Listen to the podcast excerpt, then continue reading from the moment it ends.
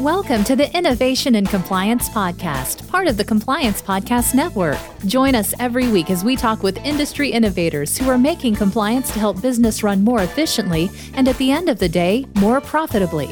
Here's your host, Tom Fox. Hello, everyone. This is Tom Fox back for another episode. And today I have with me Ben Wolf. Ben has his own consulting firm, and Ben also is a recovering lawyer, although not a trial lawyer. so, Ben, with that introduction, first of all, welcome and thank you so much for taking the time to visit with me today. Well, thank you, Tom. I appreciate you having me. Uh, obviously, it's an honor to be on with uh, with such a preeminent figure in, in compliance and legal and such an influential person. So, definitely an honor to be here, and thanks for having me. So, Ben, I teased the audience with your background a little bit, but I was wondering if you could tell us about your journey from your practice of law to how you help entrepreneurs today. Yeah, so it definitely is kind of a twisting and turning journey. So I was in corporate restructuring and bankruptcy at a, a, firm in New York City for five years. And then after that, I was asked, you know, I did have some healthcare background, which kind of kicks to the company I started working for afterwards, which was a healthcare startup on several hospital uh, restructurings and bankruptcies on the debtor side. But that's not super connected to what ended up happening next, which is I was asked by a guy who was founding a startup in the healthcare company in the home care space. I was asked by him to join the company and essentially build up most of the operations, including obviously their compliance program. So I was their GC, the general counsel, and built their compliance program. But 90% of what they ended up needing me to do was really just build up the company, build up all aspects of the company, build up the majority of its operational divisions.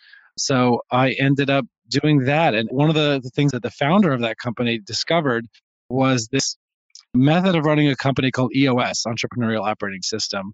And so I was asked, an internal person helping build the company, to to an EOS, which is basically a simple set of tools for running an overall business and really organizing it and staying disciplined and accountable and achieving what you want out of your business. So I built that internally at the company. That's how I got introduced to that framework, the EOS, the Entrepreneurial Operating System framework. And that's how I got into entrepreneurship in general was, was build this startup and we became very successful after just three years we were thankfully and gratefully the largest and fastest growing agency of our type in the state of New York. And so very happy, very happy about that. Very honored to be part of that. And so after three years, I felt like I'd kind of contributed what the biggest things that I was able to contribute and really wanted to help other organizations and get the kind of satisfaction of helping other organizations kind of grow the amazing way that we did at my last company. So I went out on my own. I started, like I said, Wolf's Edge Consulting, or like you said, Wolf's Edge Consulting. And so ended up starting that. I mean, thank God I left on good terms with the old company. They're still one of my clients, but just on this new journey now with helping other companies implement EOS as an outside consultant, coach, educator, trainer. So that's kind of at least briefly how this twisting, uh, turning part of the journey went for me. And let me pick up on something you just said because very few people say it, and I'm not sure I've explored it in depth with anyone. And that was you left on good terms. Mm-hmm. Could you give a few words about why it's so important not to burn bridges? Certainly, you gave a great example, but why is it even more important going forward for a business person not to burn a bridge when you leave an organization? Yeah, I mean, maybe to me it seems somewhat self evident to the extent there's certain situations that just can't help, you know, where it's kind of nobody's choice. It just is a negative situation with negative feelings. But where that doesn't have to be the case, I mean, obviously, it's clearly beneficial. Even like in my case, my old company is a client, but even where that's not the case, I mean, it's a recommendation, it's a reference that you could use in the future. If you are living on bad terms and you can't use them as a reference or no one, people talking to them, you may have a good story as to why you're still a great person that someone else would want to have a relationship or a professional relationship with you or hire you but you may have a good story as to why you left and why it's on bad terms or why you shouldn't contact them. But there's always two sides of the story. The person could still lingering doubts in their mind. What really happened? Was it really all the old company's fault? Were you really wronged or was, or maybe they're not getting the full story. It just kind of leaves a little lingering doubt. So wherever it's possible, if you could stay on good terms and continue referring other people to your old company or whatever it is, just stay on a professional and positive basis. I mean, it's a win if, you know, whenever that's possible. So I come out of the energy industry, Ben, and we always say, don't ever piss off your boss because you'll work for him again somewhere else. So that's really great advice. And like I said, I've never really heard anyone say that in a podcast. So I really wanted to ask you specifically about that. So thanks for that. It's sure. a great message and really important. But now let's turn to this entrepreneurial operating system. And as you know, many of my listeners are compliance practitioners. They're in the corporate world. They have a corporate compliance practice. They perhaps are in another function. Could be internal audit. It could be legal, or they could be in the business side of things. But I was really intrigued with the entrepreneurial operating system. So I was wondering if you might spend some time telling us about that, what the process is, and how you help entrepreneurs use this process literally to grow a business. Sure. And maybe first, even before I answer that, I'll connect it back to what you just said about your audience and what kind of roles they're in.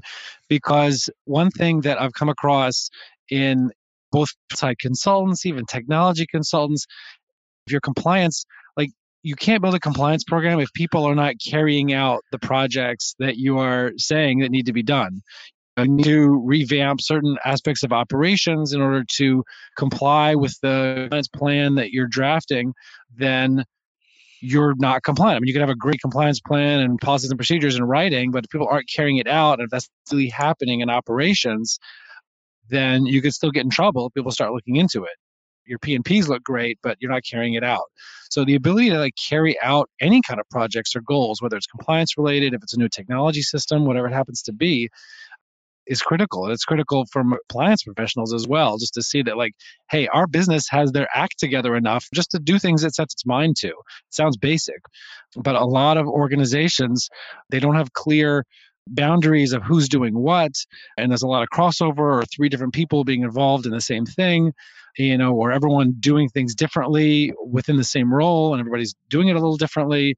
And that just creates so many problems when you start getting to larger organizations in being able to deliver consistent products, services, whatever, or staying compliant, just getting things done. So it's just critical for any business, any type of business, to just be able to have a good structure for how to set goals and then create discipline and accountability for getting those done.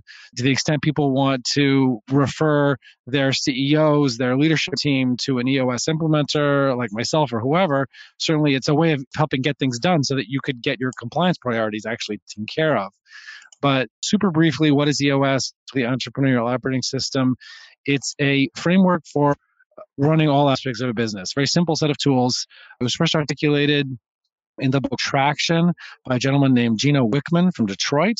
And he clarified these ideas based on many years of experience working in EO. I don't know if people have heard of EO Entrepreneurs Organization is one of the founding members of the EO Detroit chapter. Used his work with a lot of entrepreneurs over there over the course of several years to refine the principles here that have now been tried and true and tested in thousands of companies all around the world. What it is, is it lays out basically the idea that you're dealing with 130 issues all the time in any kind of business. And those really come from weaknesses in one of the six major areas or key components of a business, which is vision, people, data, process, issue solving, and traction, how you create actual traction towards achieving your goals with this and accountability. So EOS just is kind of a method, you know, and a set of processes to how you strengthen all those six key components of your business. And it helps companies achieve three things, which we call vision, traction, healthy. Vision is basically getting everybody in the organization on the same page, where they want to go, where they want to head, who they are, what they stand for, and how they want to get to those goals. Like what's the plan? And then traction is where the rubber hits the road, like the word traction implies, that essentially means how do you get people executing on that vision and that plan with discipline and accountability? So it gives you a method for making sure that your goals actually happen.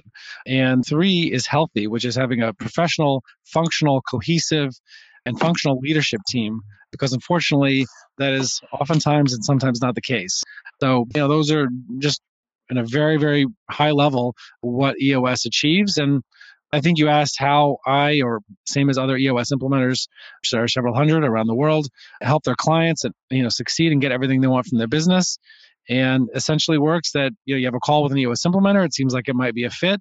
I or any other implementer would have a what's called a 90 minute meeting with the entire leadership team to lay out in more detail what the EOS model is and what are the main tools and disciplines that we would take the company through to achieve all of their goals and everything that they want to do to make their business more scalable, more fun, more enjoyable, more satisfying, and more profitable.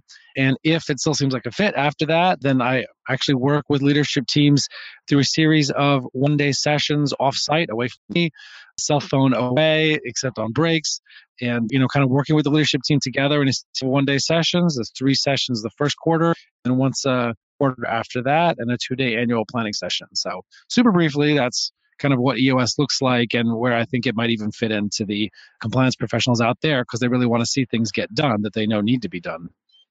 So that's really the thing that struck me, Ben, when I did some research to prepare for this podcast and then now mm-hmm. listening mm-hmm. to you talk about the EOS process, that it is a flexible process. It can be used in a wide variety of business settings, obviously for the entrepreneur, but for the corporate compliance department, this seems to me to be a great way to think through a major initiative. Would that be a fair assessment?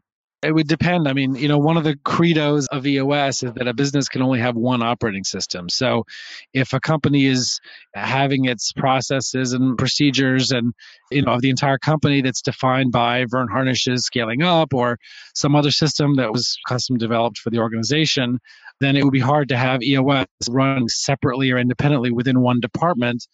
That might be difficult, I would actually say.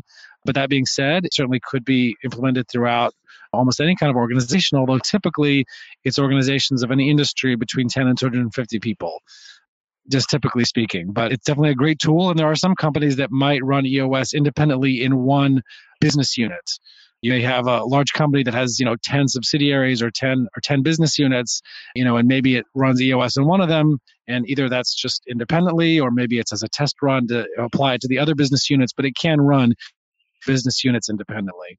Unfortunately, my corporate experience would tell me that different business units, different geographic area, different product service lines all tend to run siloed, independent processes. So, I mean, extent that's the case.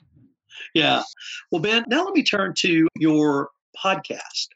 Uh, because sure. that I was able, uh, really honored to be on your podcast. But you have a podcast entitled "Win Win: An Entrepreneurial Community." I'd like Absolutely. to ask you why you started the podcast and really what's been your experience as a podcaster sitting on the other side from where you are today. Yeah, absolutely. I really started it, I guess, for two main reasons. One is connected to a reason that we spoke about in the episode that we recorded on my show, and that is really as a way of really opening the door to learn from and to interesting people that have valuable knowledge and information to share.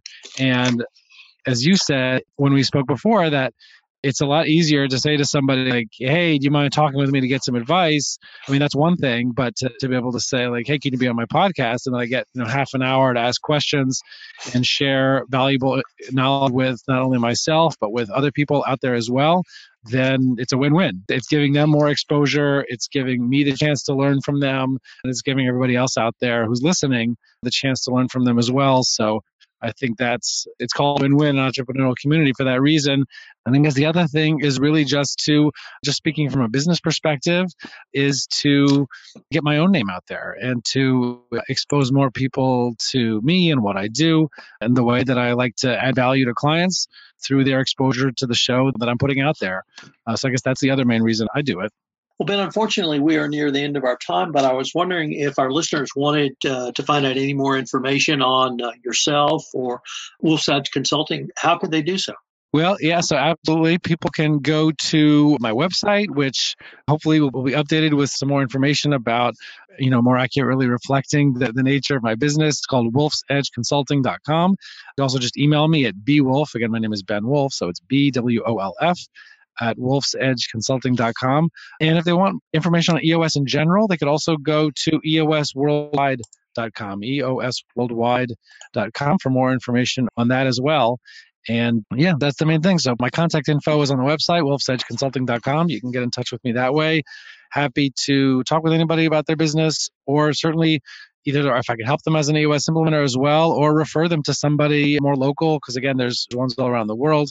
I'll be happy to learn more about them and, and find the right referral for them too. Definitely happy to do that. Well, Ben, this has been a fascinating exploration of a process that I think I hope compliance practitioners will at least consider and, and more than consider simply uh, adopt as part of a moving a compliance function forward. So thank you so much for taking the time to visit with me, and I look forward to continuing the conversation. Yeah, absolutely. Looking forward to it as well. Thank you so much for having me on. If you're a compliance professional looking for a convenient and effective way to fulfill your continuing education requirements, go to fcpacompliancereport.com slash courses and choose from 4-hour-long training packages that will keep you current. That's fcpacompliancereport.com/courses.